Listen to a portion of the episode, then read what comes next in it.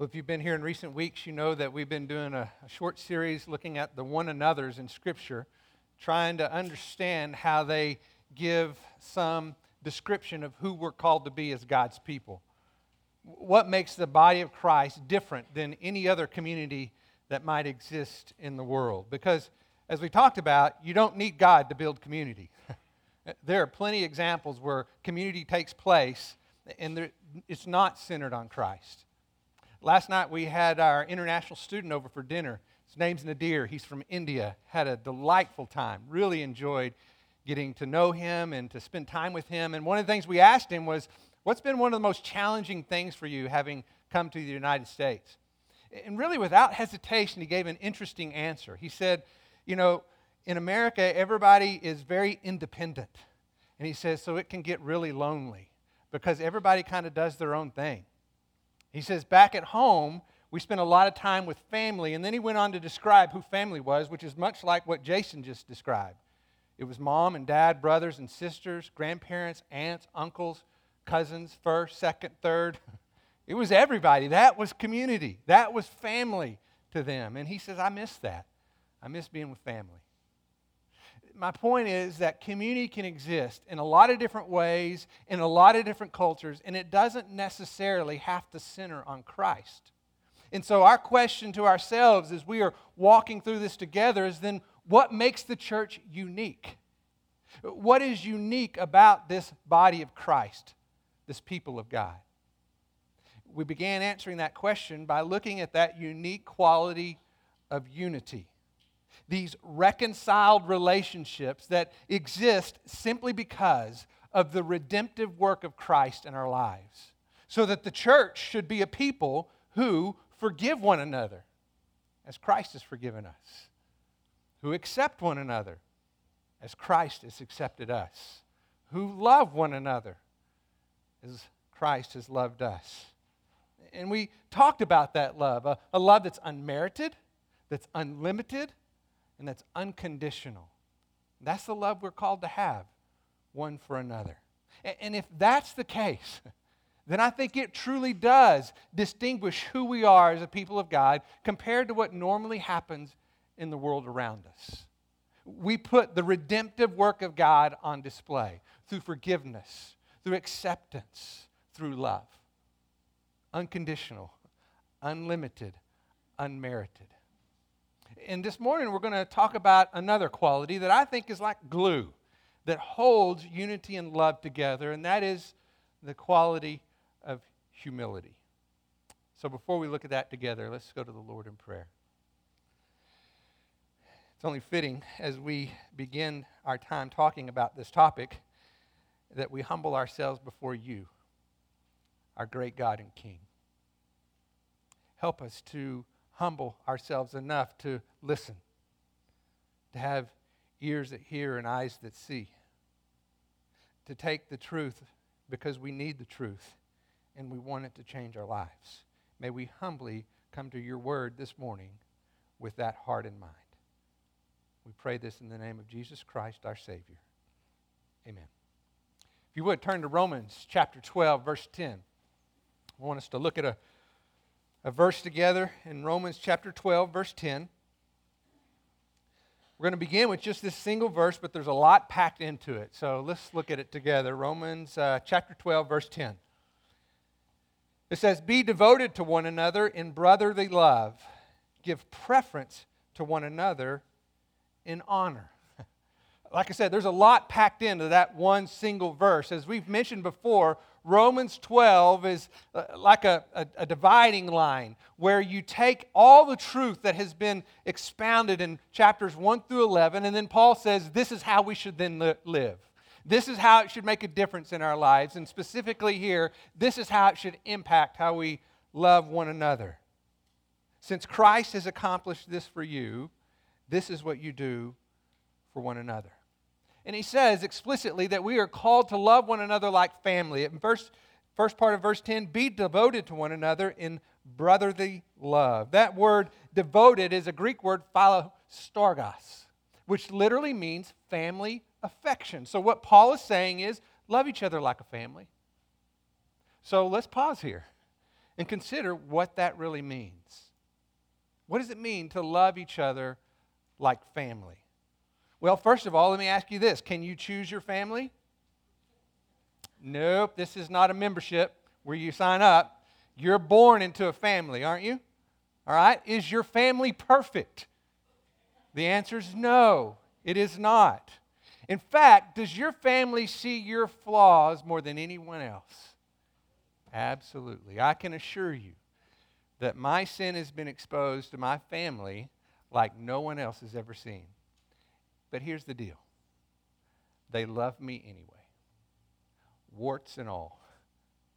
Why? Because we're family.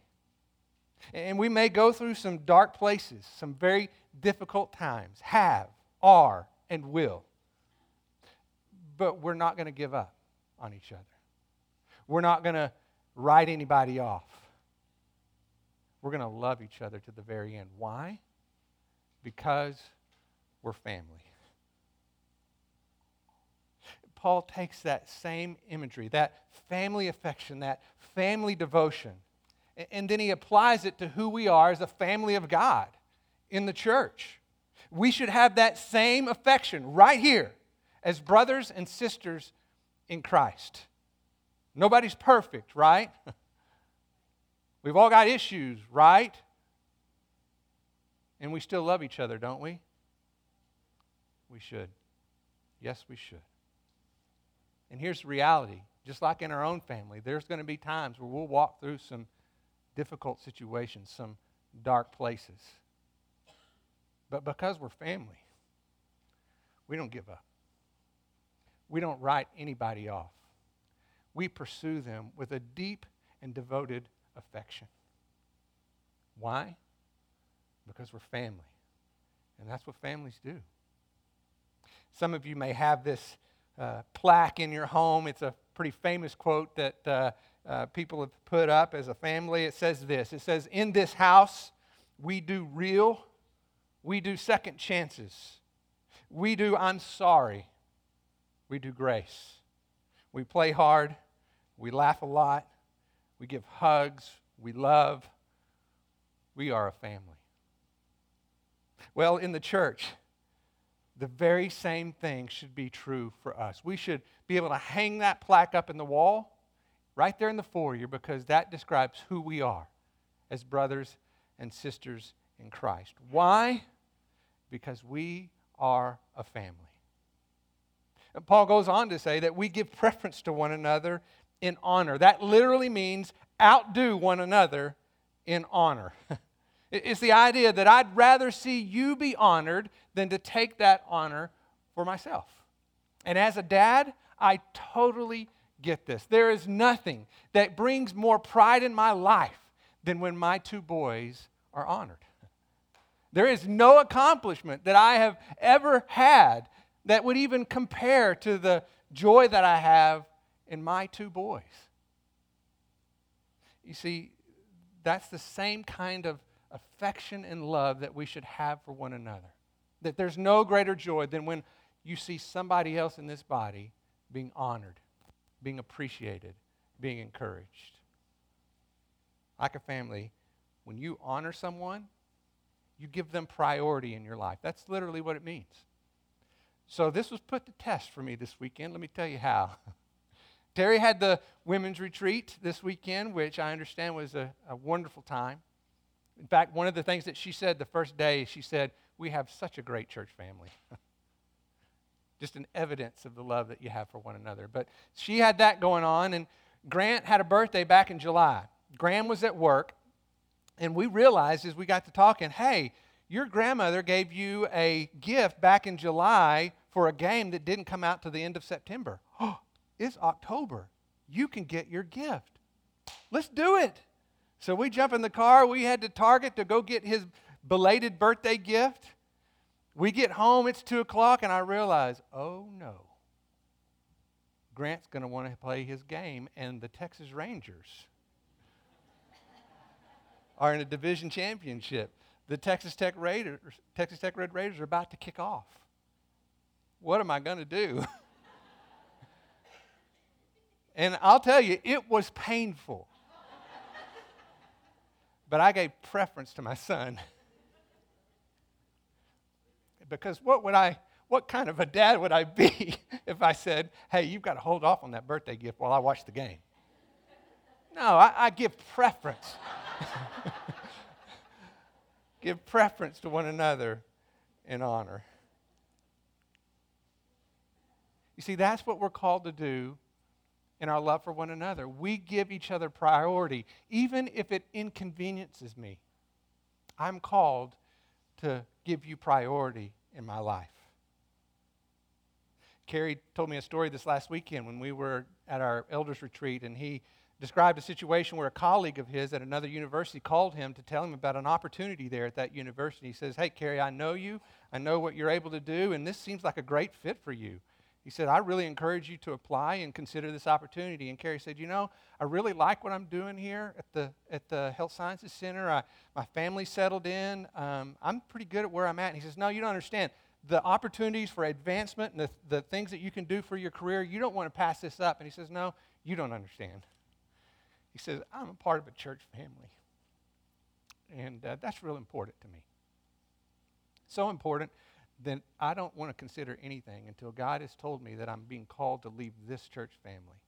The guy said, But you hadn't even asked me what the salary is. And Carrie says, It doesn't matter. This is my church family, and I'm not leaving. On a personal note, I loved what I was doing at UMC. I, I had a great career in healthcare, but you're my family.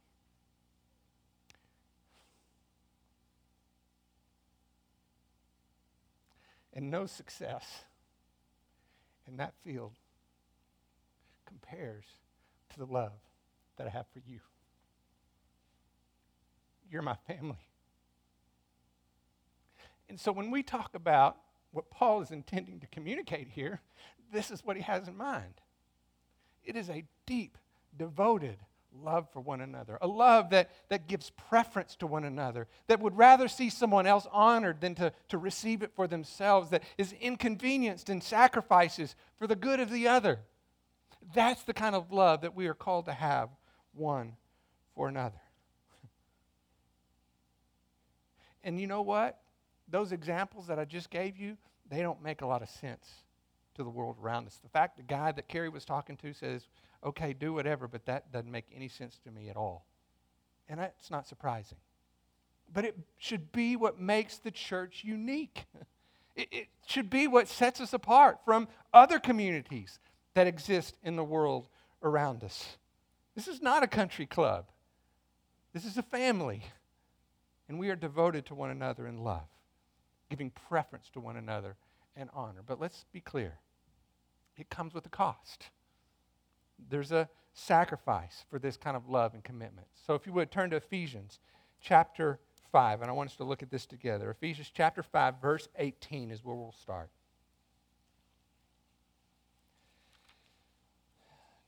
Ephesians chapter 5, verse 18 says this.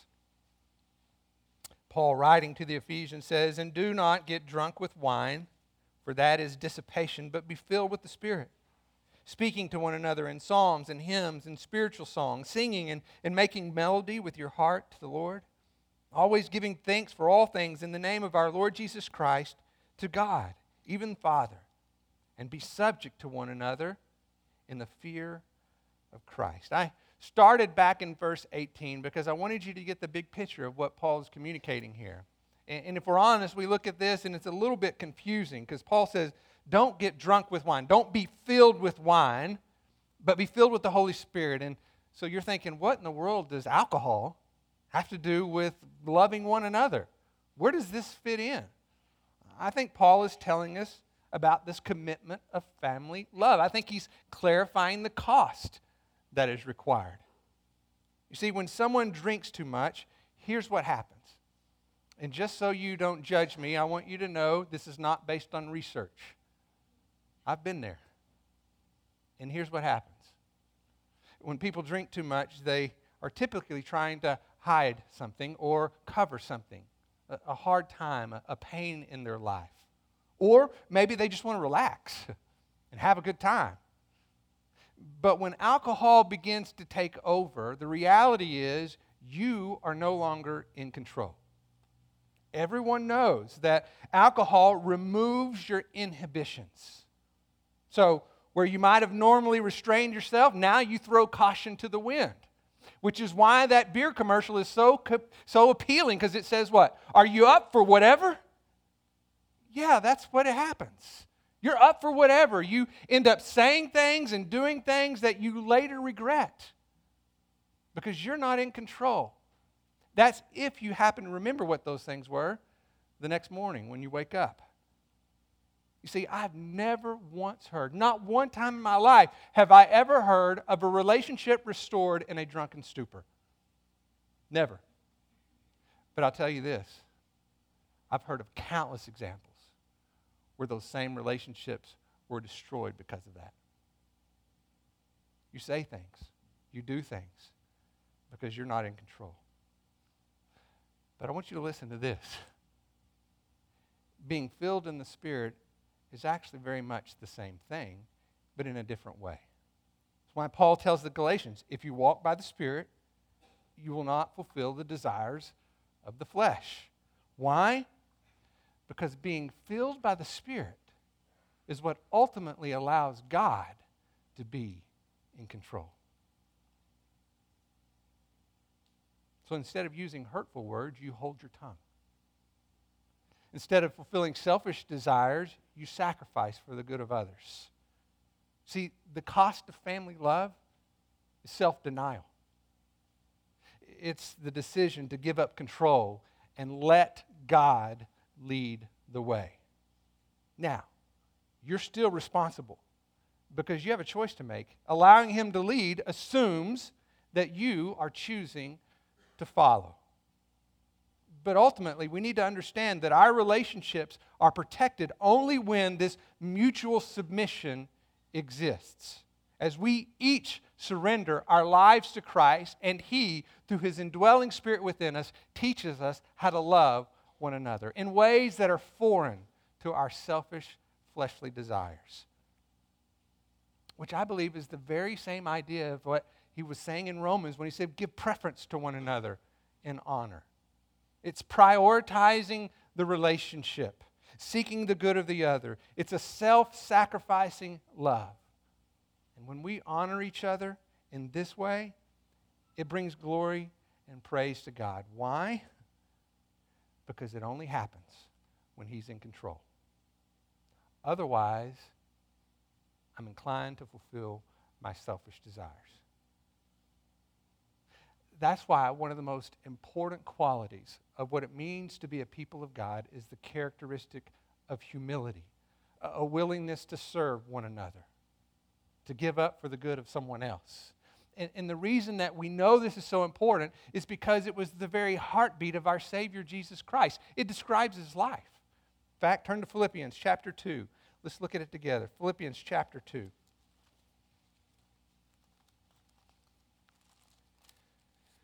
beginning in verse 5.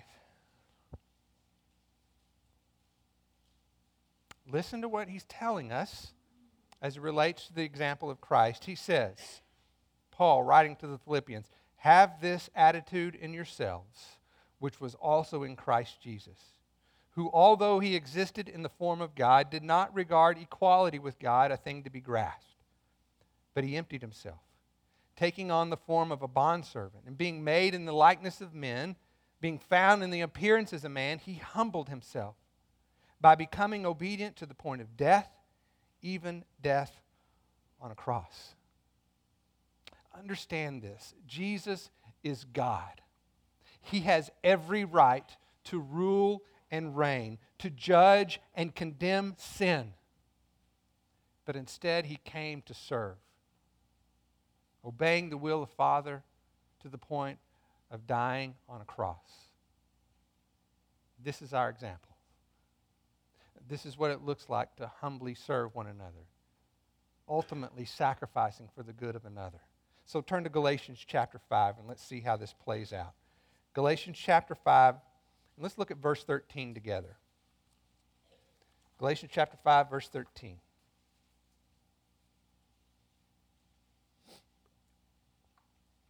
Paul, writing to the Galatians, says, For you were called to freedom, brethren. Only do not turn your freedom into an opportunity for the flesh, but through love serve one another.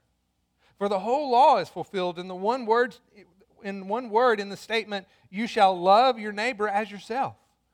But if you bite and devour one another, take care lest you be consumed by one another. The first thing I want you to notice is that your freedom in Christ can be used in the wrong way. You have a choice.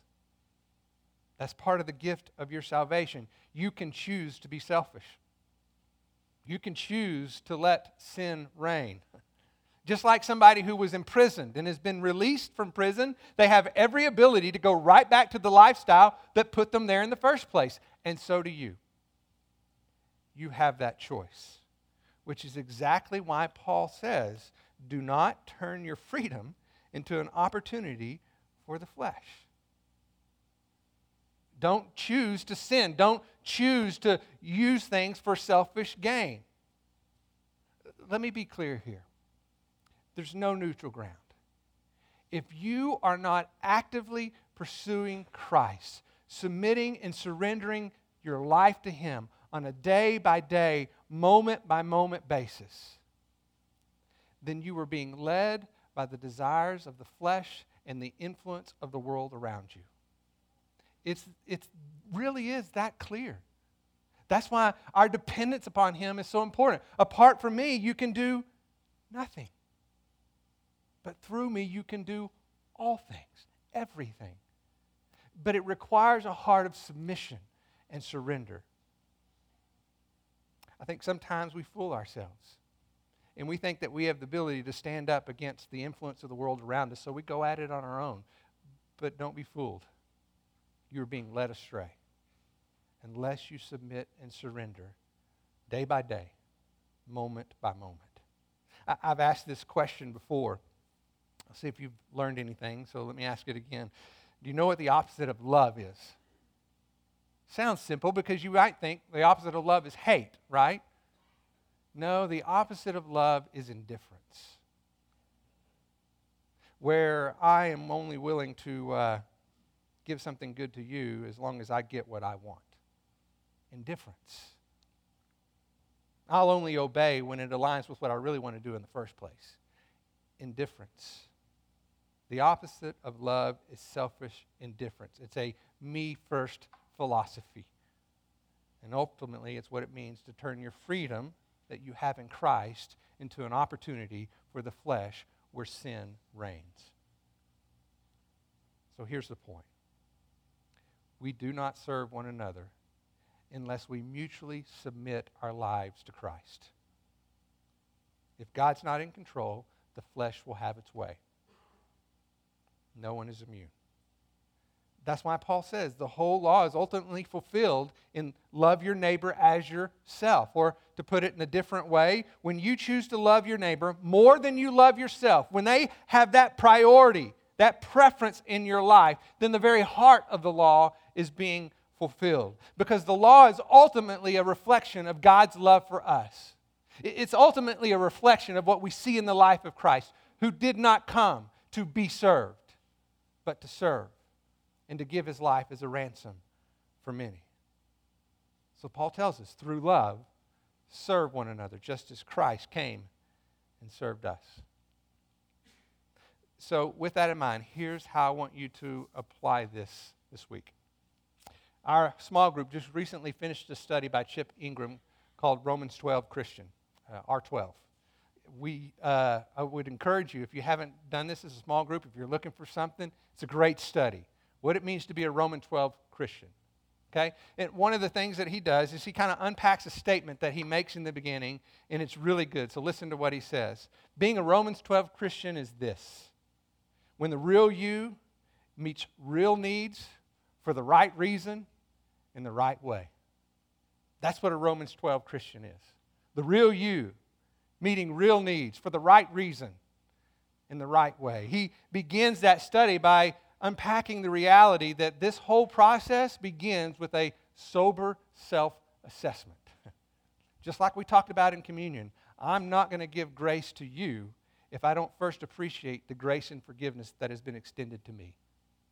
And so I need to begin with a sober self assessment. So here, here's how I want you to do that this week I want you to look up Psalm 139. Okay? Go to Psalm 139. Just start in the beginning and throughout the week, just slowly, prayerfully work your way through Psalm 139. Uh, allow God to use that scripture to reveal what's in your heart. It says, Search me, O God, and know my heart.